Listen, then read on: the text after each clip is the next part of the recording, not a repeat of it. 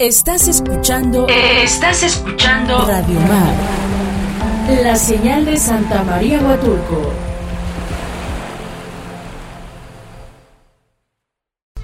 Buenas, buenas noches y bienvenidos en compañía de, después de este pequeño receso que nos tomamos el día viernes, a través de Radio Mar 106.3 y Estéreo 1 106.1. Mi nombre es Héctor Hernández. Ya iniciamos el programa, ya se acabaron las vacaciones, señores. Les recuerdo que estamos transmitiendo desde el Hotel OM en Bahía de Chagüe. También al lado está el Splash Club de playa, bueno, club, mm, pool club se podría decir, y también está el bar Flamingos para que se pasen a echar una cheve, un, un rico trago, algo de comer, señores. Iniciamos el día de hoy con Elvis Presley, Is No or Never, gran canción. ¿Por qué iniciamos con esto? Debido a que estuvimos el día de ayer pues las vacaciones, sábado y domingo nos salimos, nos quedamos en casa bien portaditos, señores, porque sí hay que perseguir la papa, sí hay que hacer cuestiones de, pues de recreamiento, pero hay que ser sinceros. Usted que vive aquí y no trabaja en el turismo, ¿a qué va? Mejor, si sabe que van a estar atiborradas las playas de todos los turistas que son bienvenidos a nuestras hermosas playas aquí en Vallas de Huatulco, ¿a qué va, señores? Si no va a perseguir la papa, mejor no vaya, ya sabe cómo va a estar la cosa, iban a estar llenas. Nosotros tenemos todo el año para disfrutar la playa, que vayan y la disfruten ellos unos, una semana.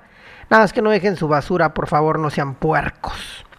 Entonces, pues mejor decidí quedar en casa y ver documentales, ver películas, ver series y escuchar un poco de música. Y por cierto, me, encontré con un documental muy bueno. Se llama El rey que le robó al rock.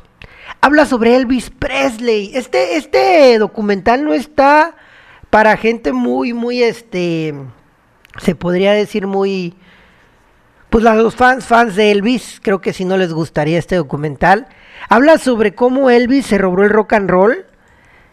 Toman cuestiones de que pues la verdad los que abrieron la música rock fueron pues los afroamericanos, gente como Ray Charles, Little Richard, Chuck Berry y compañía, que son la gente que son los reyes realmente del rock and roll.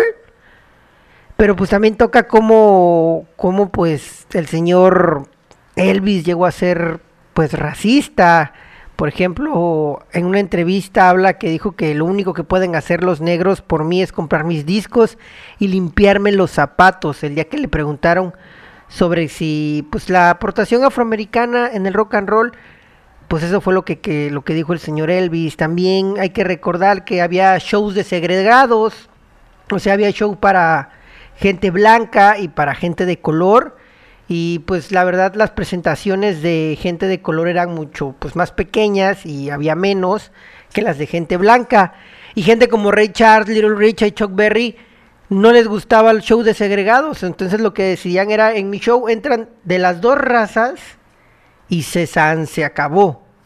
No hay que nada más show para gente de color, no nada más show para gente este blanca. No. Ellos decidieron pues que entrara todo público. Y el señor Elvis, también siendo un grande de la música en esas fechas, pues no, él siguió con la normativa de tener público, público segregado. Y hablan sobre todo esto. Yo no, la verdad, si tú eres muy purista del rock and roll y dices, no, que el señor Elvis, no te lo recomiendo, vas a salir un poco enojado, pero por gran parte sí tienes razón. De hecho, de hecho, ya se había hablado en la biografía de Ray Charles, que una vez se las conté aquí, como Ray Charles le dio, le envió una, una carta a Elvis Presley para decirle que pues se subiera a este barco de, de que era el artista que tenía más shows en todo Estados Unidos, que se subiera este barco de pues no hacer este programa, no hacer este shows segregados y pues simplemente Elvis dijo es business for business. Le dijo que pues el, el negocio estaba antes que lo social. Vamos a escuchar una canción del señor Elvis Presley, se llama Submission My, gran rola. Y de regreso vamos a tener los 45 minutos que nos quedan, pura música de Nirvana. ¿Por qué? Porque justamente hoy se cumplen 27 años, si no me equivoco, sí, 27 años de la muerte de Kurt Cobain. Un 5 de abril, pero hace 27 años se quita la vida Kurt Cobain. Y les voy a hablar sobre una página que, pues, en conmemoración de estos 27 años, empezó a trabajar en algo de inteligencia artificial y música muy interesante. Vamos a escuchar al señor Elvis y regresamos aquí en compañía de... Ya estamos de regreso y ya me mandaron un mensaje. Te recuerdo que nos manden mensaje al 958-109-9916, 958-109-9916. Y estamos en Facebook como Radio Mar Huatulco, en Instagram igual, estamos como Radio Mar Huatulco. Ahí me encuentran como Héctor Ixama. Señores, este... Ah, me preguntaron cómo se llamaba el documental. Sí les dije, el falso, el falso profeta. Este, para todos los que quieren ver este documental.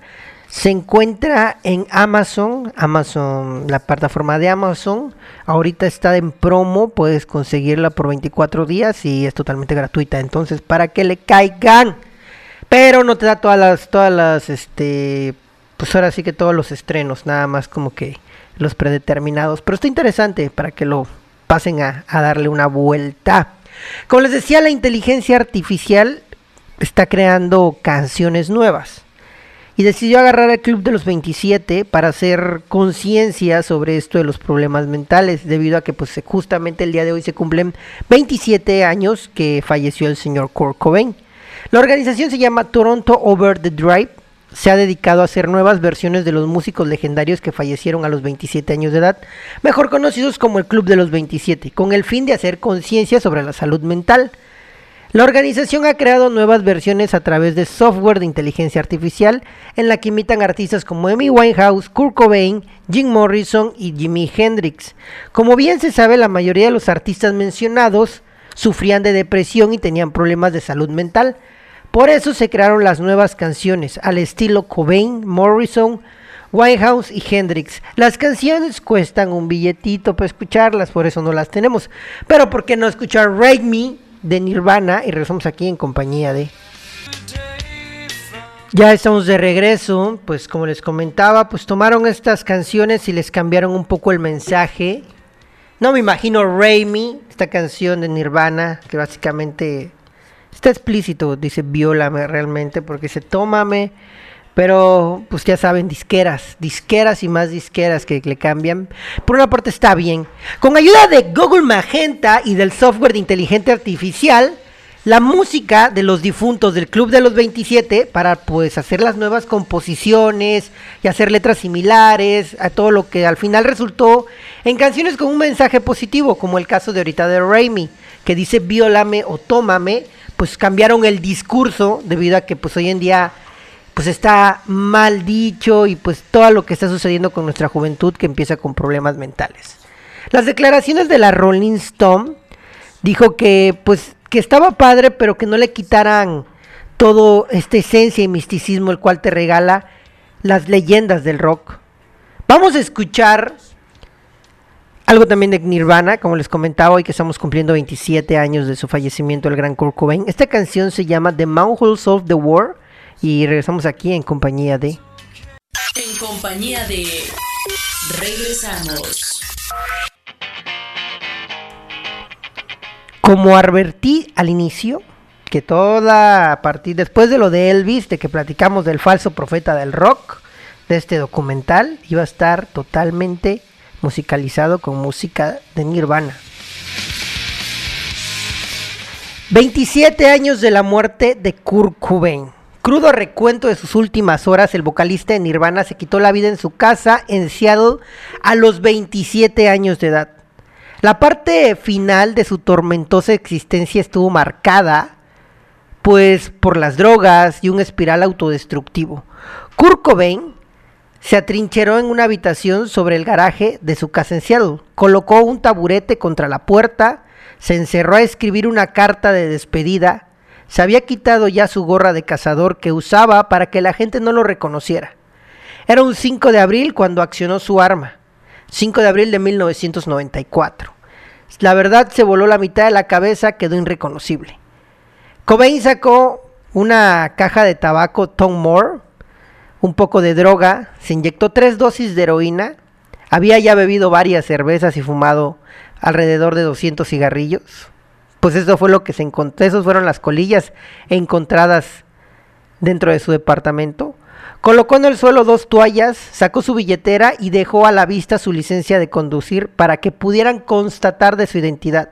Se acomodó en el piso y apoyó sobre él la escopeta, calibre 20, un cañón que apuntaba directamente a la barbilla. Jaló y tuvo un disparo certero, el cual, como les decía, dicen los forenses que estaba irreconocible. Solamente le quedó colgando una parte de la cabeza, pegado a unos nervios. Lo demás, esparcido por la habitación. Vamos a escuchar una de las últimas canciones que cantó en vivo el señor Kurt Cobain.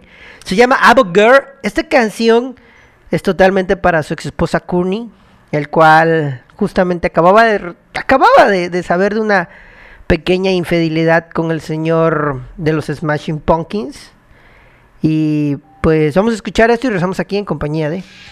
Que es mejor quemarse que desvanecerse. Eso, leí, eso se leía en su nota suicida, escrita en tinta roja y dedicada para Buda, su amigo imaginario de la infancia del buen Kurt Cobain. Frase que fue tomada de la canción de Neil Young, Hey Me, Hey Me, ese fue su último mensaje que dejó. Este artista que no disfrutaba la fama, no pudo soportar la idea de que Francis, su hija, se convierta en una rockera miserable al igual que yo, un autodestructivo como el que me he vuelto. Eso decía que la niña apenas tenía como 20 meses, si no recuerdo mal, de haber nacido. Tenía menos del año. Cuando decidió tomar su vida en sus manos el señor Kurt Cobain. Una voz de toda una generación, un grito de rebeldía contra la sociedad. Tres álbumes de estudio nada más para la banda Nirvana, pero más de 30 millones de copias vendidas en esos tres álbumes. Vamos a escuchar una gran rola de ellos. De hecho, este video fue censurado por NTV un tiempo, pero ya saben que NTV censuraba a propósito este videos para que creara esa expectación y de repente ¡boom! lo sacaban y lo repetían y lo repetían. Eso es de Nirvana, se llama Her Herpes Bobs. Regresamos aquí en compañía de. Acabamos de escuchar In Blonde, canción que abre el disco In Utero, el último disco de Nirvana. In Blonde en mi sangre, esa canción que la verdad tenía muchas ganas de escuchar, una de las canciones que más me gusta de la agrupación de Kurt Cobain, Nokovic y Dave Grohl, la, alineación de Nirvana. Muere el 5 de abril el señor Kurt Cobain, pero es encontrado hasta el día 8 de abril cuando el electricista Gary Smith encuentra el cuerpo de Cobain, que llevaba varios días reportado como desaparecido. Smith sabía que el ir a la casa de Cobain a veces ni le abrían, pero pues él acudía y hacía, porque también era jardinero y también le ayudaba con, con otras cuestiones, y fue a instalar su sistema de luces y seguridad. Y aunque no le abrieron cuando llamó a la puerta, decidió empezar con su labor. En una de las habitaciones creyó ver un maniquí sobre el suelo con una escopeta sobre el estómago, pero en realidad era el cuerpo del cantante. Según la revista Rolling Stones, la policía cree que durante dos días anteriores a su muerte, Cobain anduvo vagando por toda la ciudad sin un claro propósito y que tenía pues aspecto de estar enfermo. También se cree que pasó una noche en su casa de verano junto a, con un amigo, algo que nunca se ha confirmado y tampoco se ha sabido quién era el amigo. Nadie sabe realmente qué pasó durante las últimas 48 horas del cantante que prefería ser odiado por lo que era y no amado por lo que no era. Descansa en paz el señor Kurt Cobain. Ya nos vamos, nos escuchamos el día de mañana, martes, a través de Radio Mar 106.3 y Estéreo 1 106.1. Mi nombre es Héctor Hernández, que tengan una excelente noche. Y el nombre que se me fue para hace rato era Billy Corgan de los Smashing Punkies, discúlpenme. No todo lo traigo anotado a veces. Que tengan una gran noche y esta canción se llama Where Did You Sleep Last Night? ¿Dónde dormiste la noche anterior? Porque hueles a leña de otro hogar. Es lo que dice esta gran canción de los Apalaches, que es una versión de esa, no lo encuentran en ningún disco de Nirvana, es una versión que cantó específicamente para su Unplug de NTV. Que descansen, que tengan una gran, gran noche. En compañía de... En compañía de... Ligando cualquier Escucha los lunes a viernes de 9 a 10 de la noche. En Grupo FM Radios. FM Radios.